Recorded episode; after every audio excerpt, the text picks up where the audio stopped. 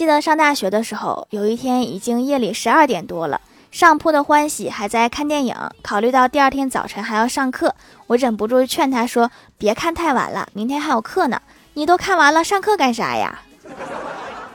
劝人也是需要方式方法的。